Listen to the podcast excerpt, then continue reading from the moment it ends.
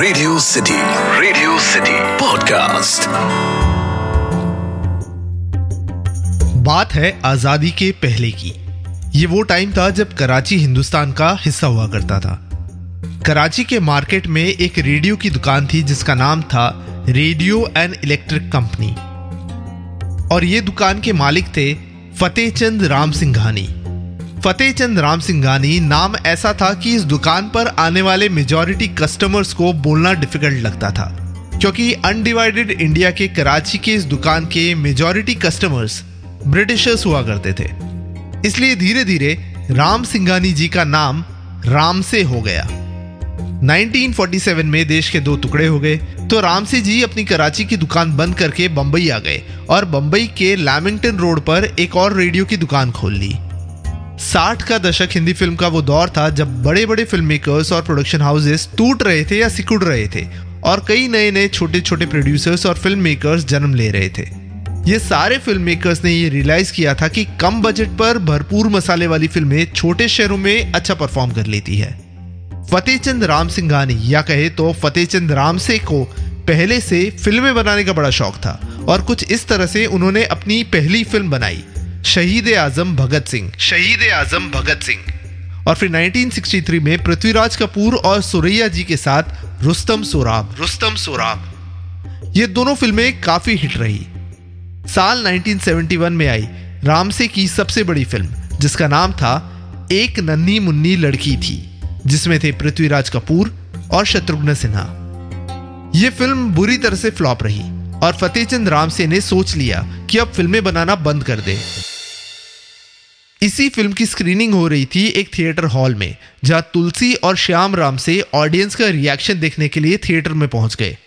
श्याम राम से ने ऑब्ज़र्व किया कि इस फ़िल्म में लोगों को ऐसा तो कुछ खास मज़ा नहीं आ रहा था, पर एक सीन है जहाँ पृथ्वीराज कपूर ने चेहरे पर एक नकली, डरावना सा मास्क लगा के रखा है।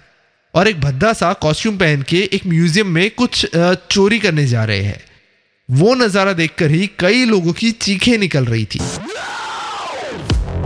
बाद में काफ़ी लोग सिर्फ़ वो सीन देखने आते और सीन देखकर चले जाते। उस पल में श्याम रामसे ने समझ लिया था कि अब आ गया है हॉरर का जमाना और कुछ इस तरह से शुरुआत हुई इंडिया में हॉरर जॉनर की। जिसके पीछे दिमाग था श्याम रामसे का this is the A C F gold award winner best podcast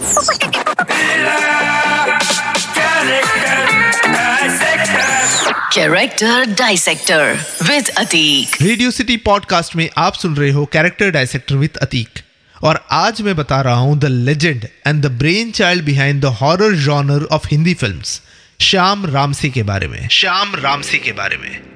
ऐसा नहीं है कि इससे पहले हिंदी फ़िल्मों में हॉरर जॉनर नहीं आया था। अशोक कुमार वाली Mahal was one of the first horror movies पर राम से ब्रदर्स ने हॉरर जॉनर में जो काम किया है, वो काबिल तारीफ़ है। सातों भाइयों में सबसे तेज थे श्याम राम से जो अक्सर रामसे ब्रदर्स की फ़िल्में डायरेक्ट किया करते थे।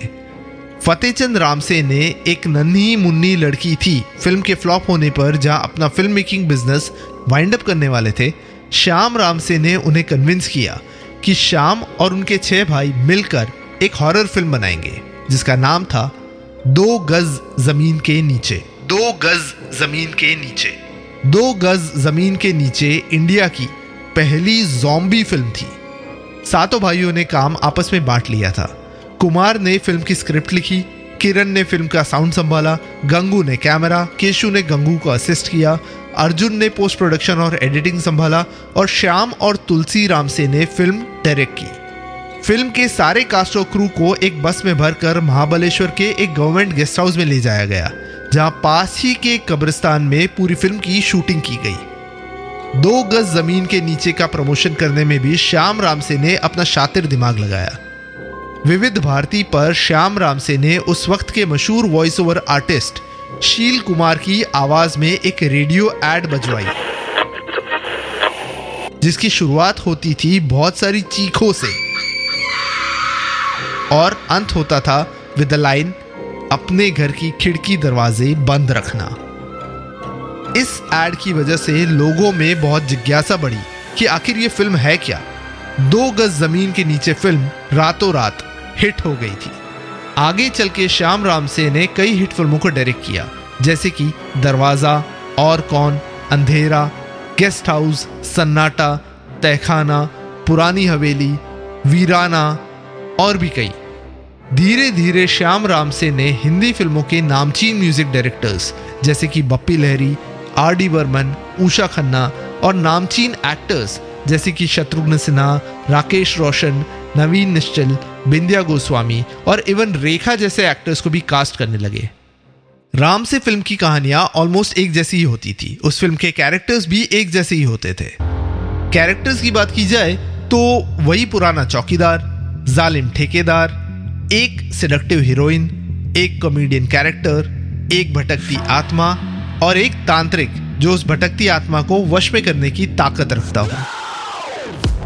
यानी रामसे ब्रदर्स की कोई भी फ़िल्म के कैरेक्टर्स का डायसेक्शन कर लो तो सारे कैरेक्टर्स आपको सेम ही मिलेंगे।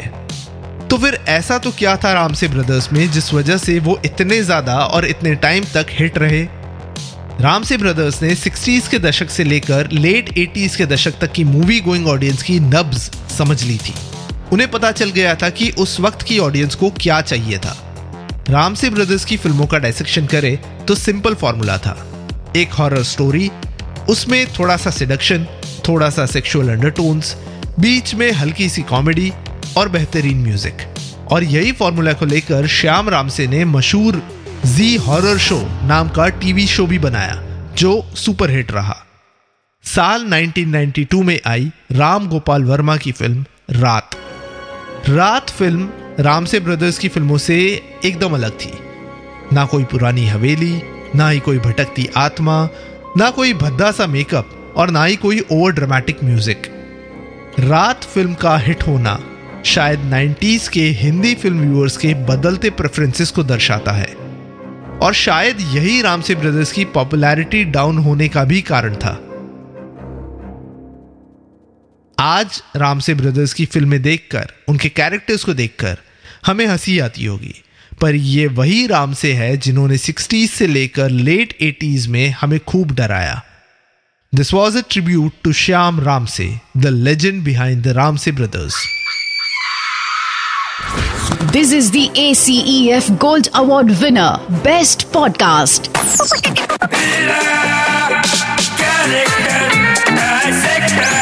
Character Dissector with Atik. इस पॉडकास्ट का फीडबैक देने के लिए मेल करें podcast at the rate my radio city dot com पर, या फिर इंस्टाग्राम पे आरजे अंडर अतीक पे डीएम करें।